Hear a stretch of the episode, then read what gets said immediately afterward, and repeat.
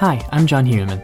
On February 17th, Ash Wednesday, Peace will be having two drive in worship services in our front parking lot at noon and 7 p.m. Our staff will be coming around to every car to provide ashes. And then, on February 21st, in-person worship begins for our 8:30 and 10:30 a.m. services. You'll get an opportunity to register ahead of time. Health and safety measures will be enacted, and masks will be required.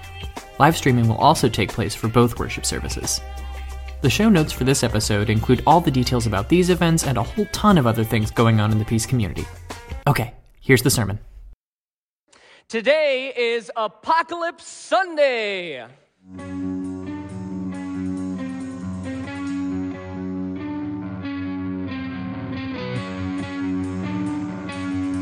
right, that's good, George. Thank you. All right, so in case you were going to Google that, no, Apocalypse Sunday is not like a part of the lectionary, it's not a part of the church year. I'm just preaching on the book of Revelation this morning, which is also known as the Revelation or the Apocalypse of John.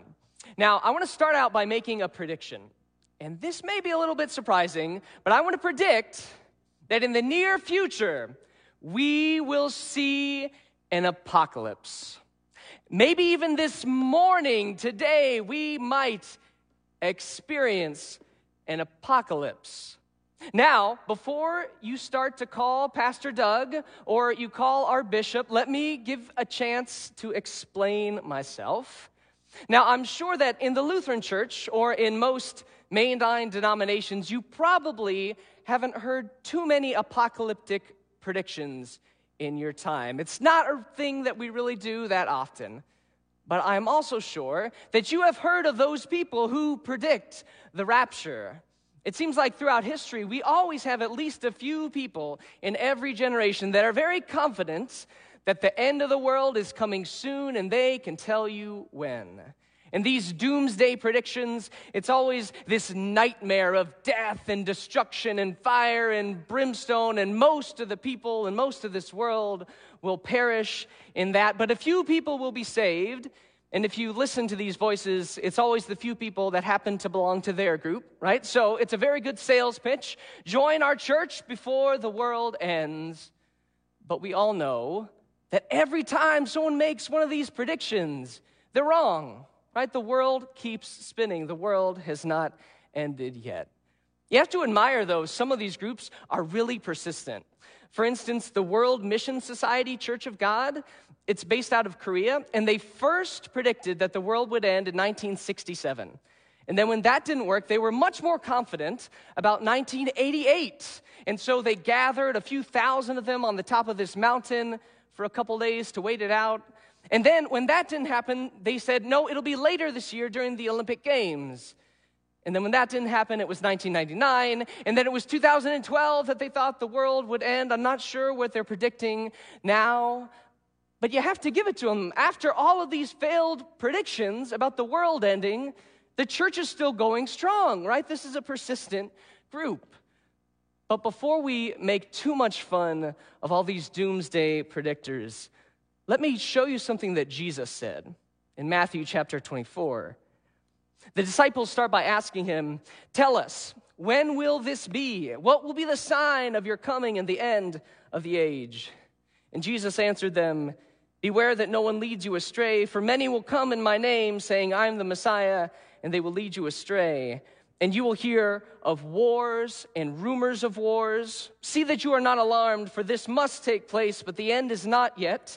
For nation will rise against nation. Maybe you've heard this before. Kingdom against kingdom. There will be famines and earthquakes in various places. And all of this is but the beginning of the birth pangs. And Jesus goes on and on and on. But then he says this Truly I tell you, this generation will not pass away until all of these things have taken place this generation, as in the generation early in the first century.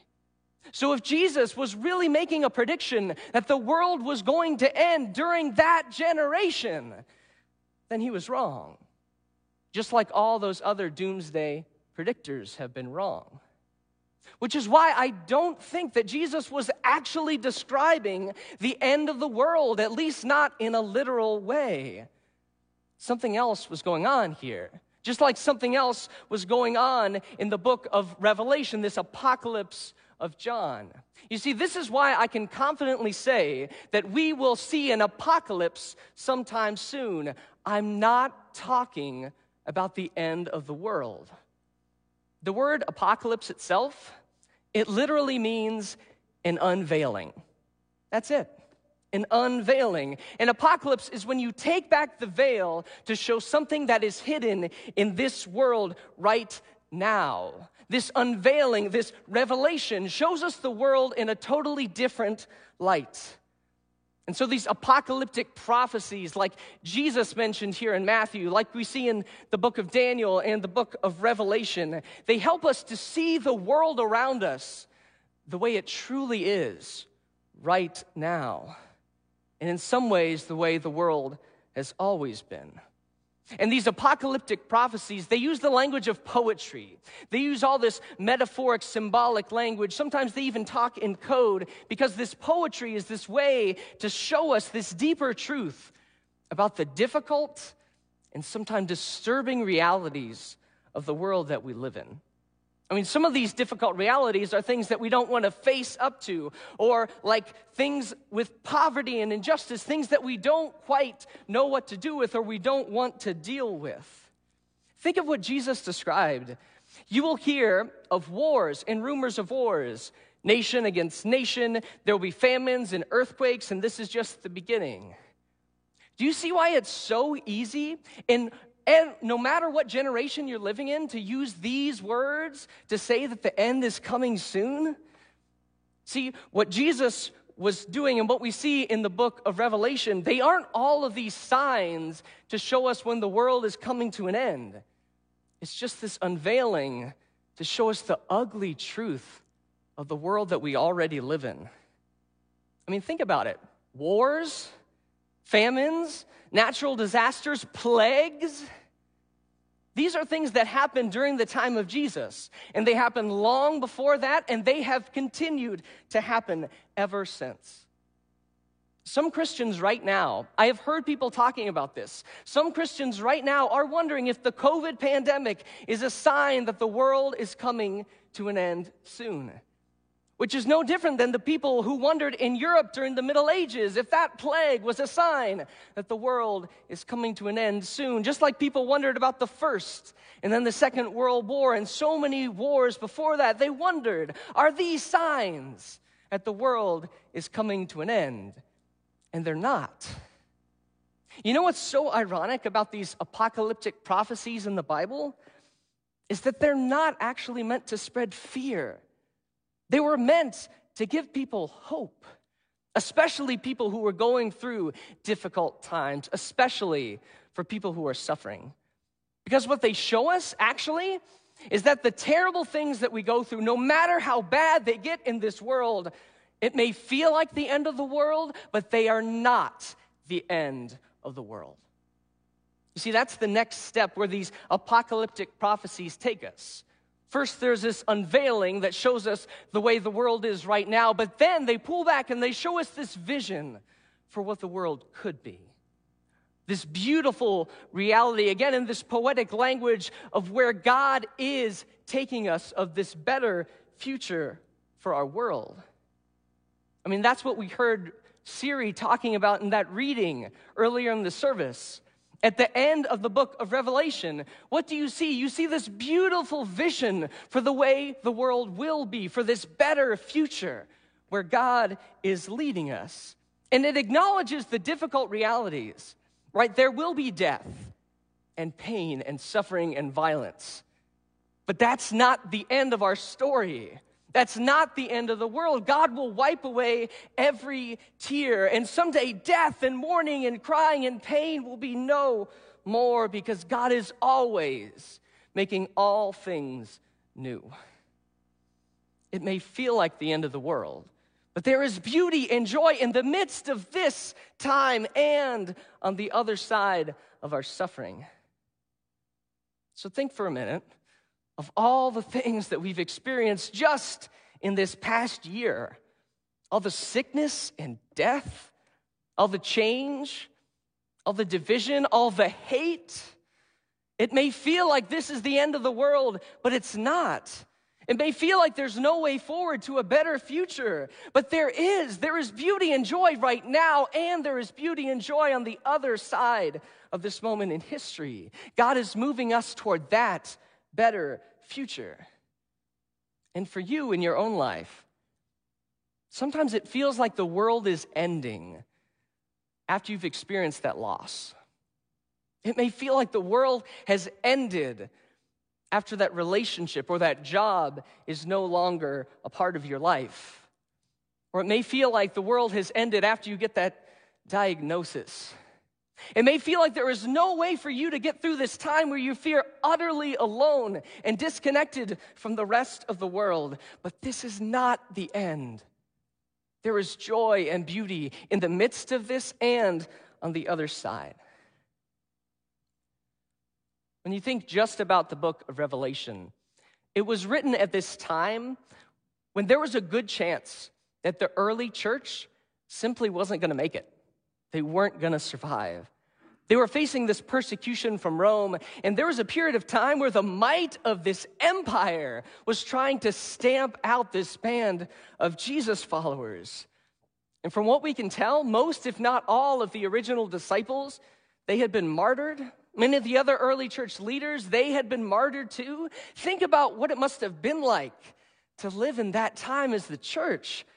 I mean, it had to feel like there's no way we can get through this. There's no way this small band of peaceful Jesus followers could prevail against the might of an empire.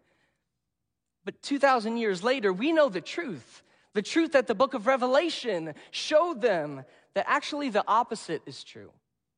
You see, they thought there was no way for the way of Jesus to prevail against the might of an empire.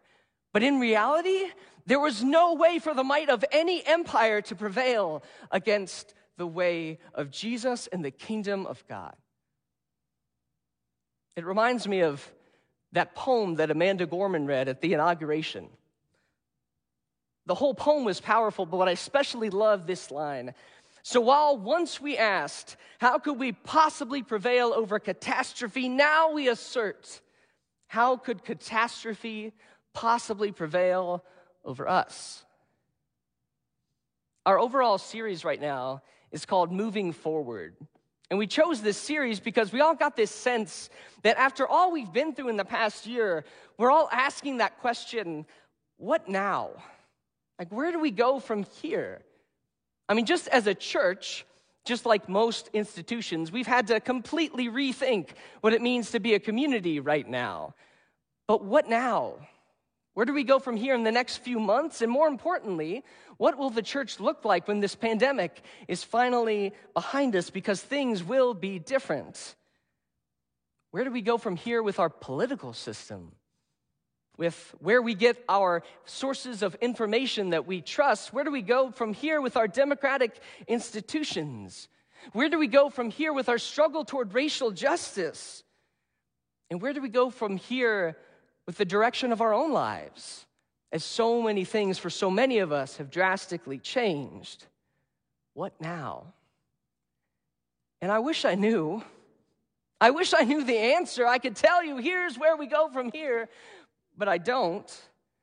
But here's what I can tell you we need to start by listening. We need to start by listening to good poetry.